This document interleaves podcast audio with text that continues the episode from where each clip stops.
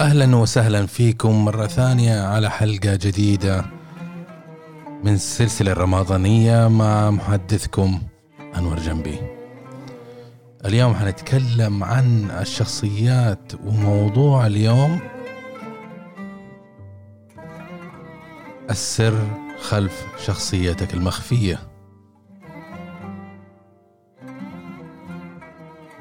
أيام الابتدائي أتذكر يعني الأطفال وإحنا. كان الأطفال كل واحد مرسوم بطريقته معينة ومحددة. تجد الهادئ المنطوي تجد الخجول تجد الشخصية المتميزة الحركية. وطبعا الناس يعاملوهم كل واحد بطريقته على حسب شخصيته. فتلاقي الآدمي الحركي حطوه العريف. الهادي قاعد في الصف الخلفي ولا حد يدري عنه. الاجتماعي والضحوك يطلب في النشاطات الاجتماعية وفي الإذاعة وهكذا. لاحظتوا أنه الشخصيات ترسم كيف كانت حياتنا؟ ذيك الأيام الأولية من حياتنا.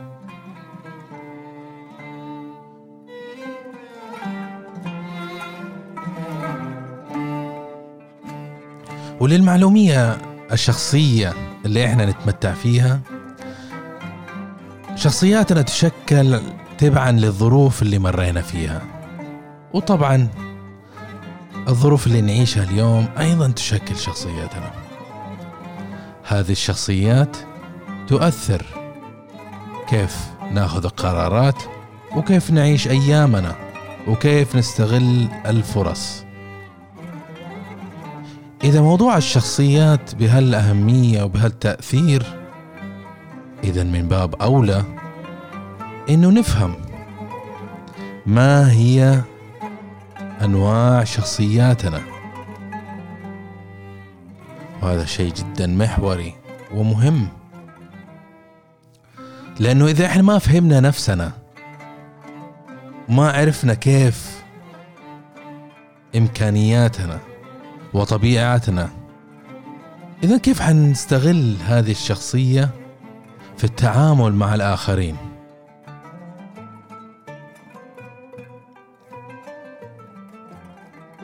قبل سنوات أتتني هذه القصة. وقصة مختصرة يعني لكن آثارها ومعناها جدا بليغ فخلوكم معي. لما نيجي نتكلم على موضوع الشركة من الشركات. كانت حجم صغير وموظفين محددين والحقيقة إنه في شركة أكبر منها استحوذت عليها. طبعا أنا مريت في حياتي العملية تقريبا ثلاث عمليات استحواذ في شركات كنت أشتغل فيها. بس ما كنت آه، سعيد حظ وكنت أشتغل في شركة أستحوذت على شركة. حتى اشوفها الموضوع من من من وجهة نظر المستحوذ. فعموما هالشركة الكبيرة استحوذت على الشركة الصغيرة. وطبعا زي ما أنتم عارفين وزي ما تتوقعوا يبدأ المستحوذ اللي اشترى الشركة الصغيرة يتدخل في ثقافة المنظمة. ويقلبها ويغيرها حتى يتماشى مع ثقافتهم.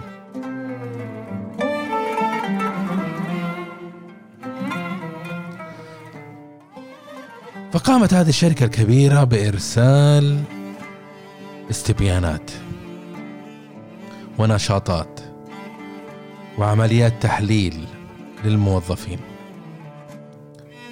الموظفين طبعا الشركة الصغيرة. وبعد الحصول على النتائج عملوا اجتماع وجمعوا الموظفين من الطرفين. الأطراف من الطرف الشركة الصغيرة ومن الشركة الكبيرة كمان. وكان المدير من الشركة الكبيرة موجود.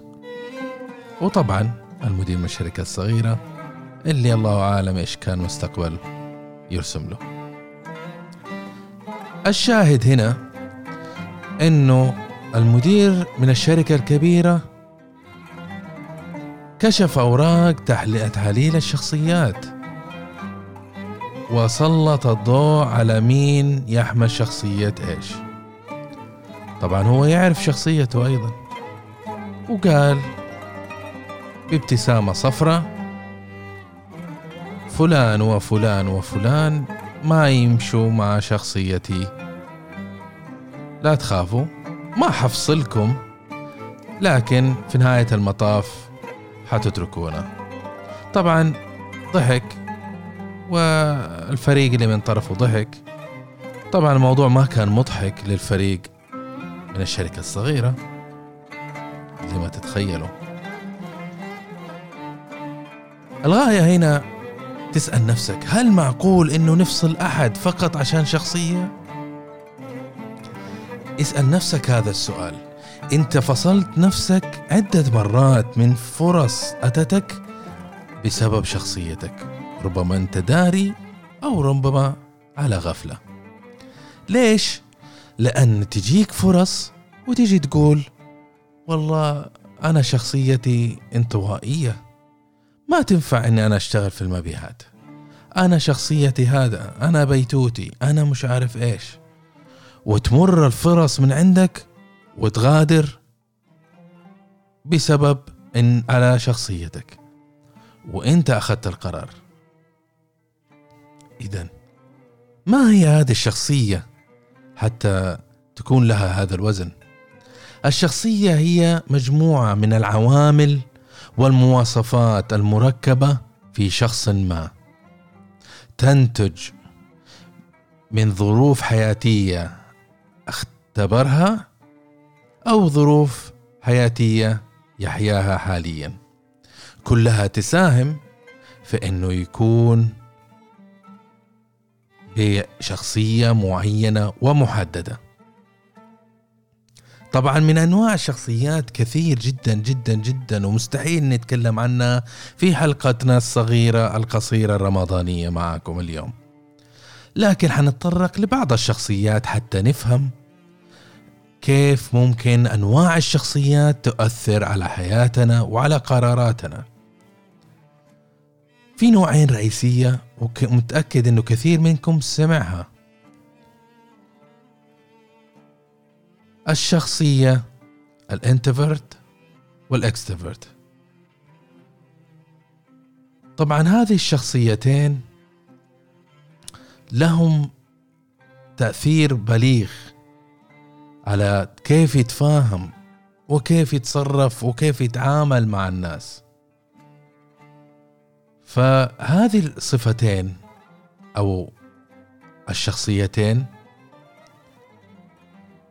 شخصيا أنا قررت يوم من الأيام أنه أحلل شخصيتي حتى أتعرف أنا كيف ممكن أتعامل مع الناس.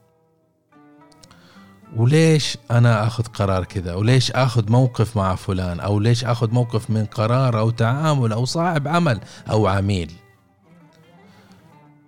وكانت مفاجأة مع أنه أنا كنت متخيل أن أنا extrovert بس اكتشفت إنه أنا introvert ولدرجة عميقة جدا. طبعا لحتى نفهم هذه الشخصيتين الاكستروفرت يتمتع بكثير من الشخصية الديناميكية الشخصية الحركية الشخصية اللي اللي يحب يخرج ويحب ما يقدر يعيش لوحده وحيد. لازم يعتمد على الناس ويتعامل معاهم يحب يروح يعامل مع الناس يحضر الحفلات والاجتماعات والمؤتمرات ويخرج ب 600 معرفة. هذا ال extrovert ال introvert عكسه كاملا بحيث إنه هو شخص هادئ وبيتوتي وهادئ و آه، لا يحب الإزعاج ولا الضوضاء ولا الأمور هذه تضايقه جدا جدا جدا جدا. اذا لو سألنا نفسنا لو كان واحد من أحد هذه السلوكيات أو الشخصيات وجاته فرصة هل المفروض أنه هو يستسلم ويترك هذه الفرص بحكم إنه خلاص هو موصوم بهذا الشخصية؟ الجواب لا وقطعا لا. لما اكتشفت أنا إن أنا انتفرت وإني أنا شخص هادئ وشخص بشخصيات ومميزات معينة ما قلت أنا أوكي بتبع لهذه الشخصية معناته أنا حياتي حتكون بطريقة معينة واستسلم لأمر الواقع. أنا لا تدو أنا أو أنتم لا تحكمنا شخصياتنا. هي فعلا موجودة ومركبة. لكن طموحنا ورغباتنا وأحلامنا هي اللي فعلا تتحكم وسيدة الموقف. اذا تبعا لطموحي ورغبتي سلكت مساري الوظيفي. سلكت حياتي وأخذت قراراتي وتعرفت على ناس وسافرت وعملت وأنجزت وأنشأت. لكن هل أستسلمت؟ لأنه أنا تصرفاتي وإنجازاتي وأحلامي ليست سهلة لو أنا كنت اكستروفرت لا طبعا. وأنتم المفروض نفس الشيء. تتبعوا نفس النهج. فضياع الفرصة بسبب نوع شخصياتنا غير مقبول ابدا. إنما علينا أن نفهم شخصياتنا ونتكيف مع الظروف ونشكل مستقبلنا تبعا لاحتياجاتنا ورغباتنا.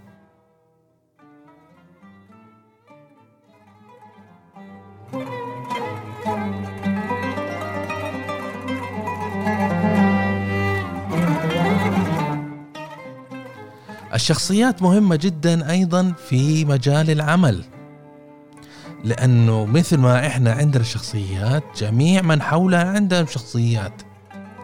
تأثرت بدراساتهم بظروفهم المعيشية بعائلاتهم بتربيتهم بثقافتهم بأديانهم ببيئتهم اللي عاشوا فيها ويعيشون فيها الآن. لما تيجي تشوف اثنين يتأقلموا مع بعض يتأقلموا بسرعة وثم تقارن بأشخاص نفس واحد من الاثنين لا يتأقلم مع شخص آخر إيش السبب؟ لأن شخصياتهم مختلفة ومو معناها نهاية المطاف إنما معناها أن علينا نفهم ما هي هذه الشخصيات وما هي الأسلوب الأمثل للتعامل معها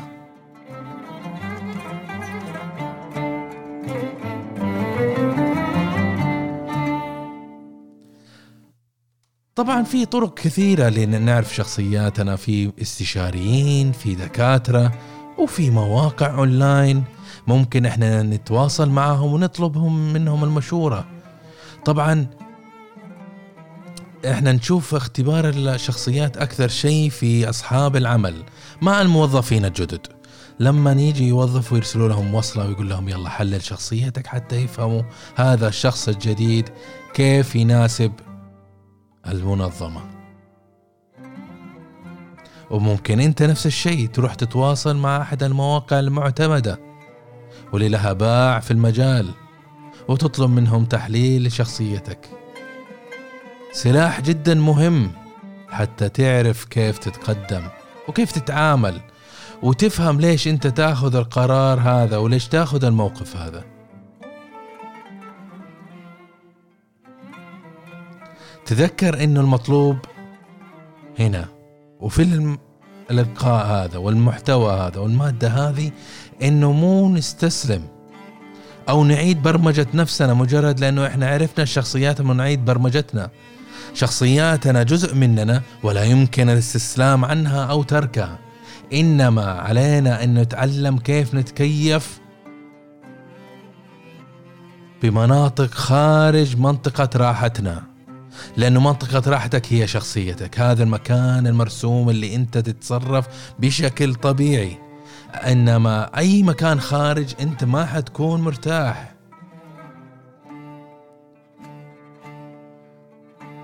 طيب. إذا يسألوني يقول لي طيب في العمل أنا كيف أدخل موضوع الشخصيات؟ أنا أعرف شخصيتي. كيف أستخدمها هذه المعلومة في العمل؟ أروح أقول للناس أنا شخصيتي ألف ولا باء ولا جيم؟ لا طبعا.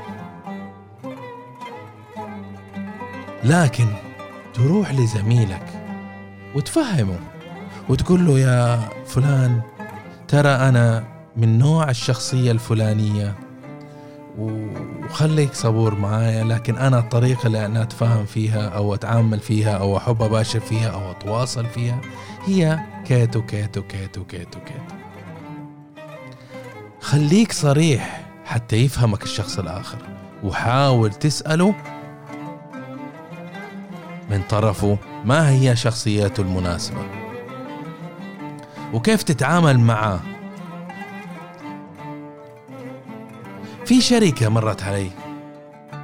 كنت أعمل معهم استشارة وصراحة أتعلمت منهم أكثر مما كنت أتوقع. هذه الشركة كانت مميزة. بممارسة حشاركها معاكم. وتخص الشخصيات. بالنسبة للشركة هذه طبيعة عملها أنها تعمل بمشاريع صغيرة وبشكل مستمر ودون توقف. هذا معناه أنه فرق عمل تشكل تقريبا كل يوم إذا ماذا كانوا يعملوا؟ كانوا إذا جاء تشكل الفريق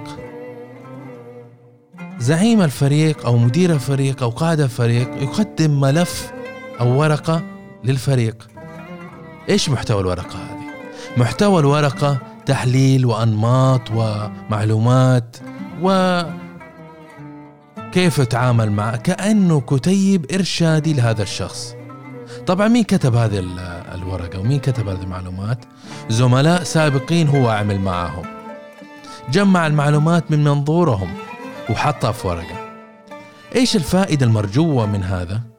حتى إنه ما أضيع وقت أنا مع فريق أو مع زملاء أو مع رؤساء. بمرحلة التعارف وغلطنا أوه ما فهمتوا وثم يتكيفوا مع بعض لأنه المشروع صغير وما يتحمل اللف والدوران. فتعطيه كتيبك هذا المكتوب فيه كل شيء هم يفهموك. والفريق يتبادل المعلومات مع هذا الشخص بنفس الطريقة فيما بين. إذا أصبح الفريق اكتشفوا بعضهم وعرفوا كيف ممكن يتواصلوا؟ وإيش أحسن الممارسات وإيش اللي يضايقوا وإيش اللي ما يضايقوا لو عدنا لموضوع ال introvert و extrovert في نوع ترى للمعلومية ومو حابب إنه ما تفوتني. نوع وسطي بين هذا وذاك اللي هو ambiversion ال ambiversion يوزن بين الاستماع والتكلم. وهو قائد مثالي ممتاز لأنه يعرف يسمع ويتكلم. يعرف يتصرف مضبوط إذا كان في الواجهة في الخط الأمامي في التواصل ويتصرف بأريحية إذا كان في الكواليس من ضمن الفريق.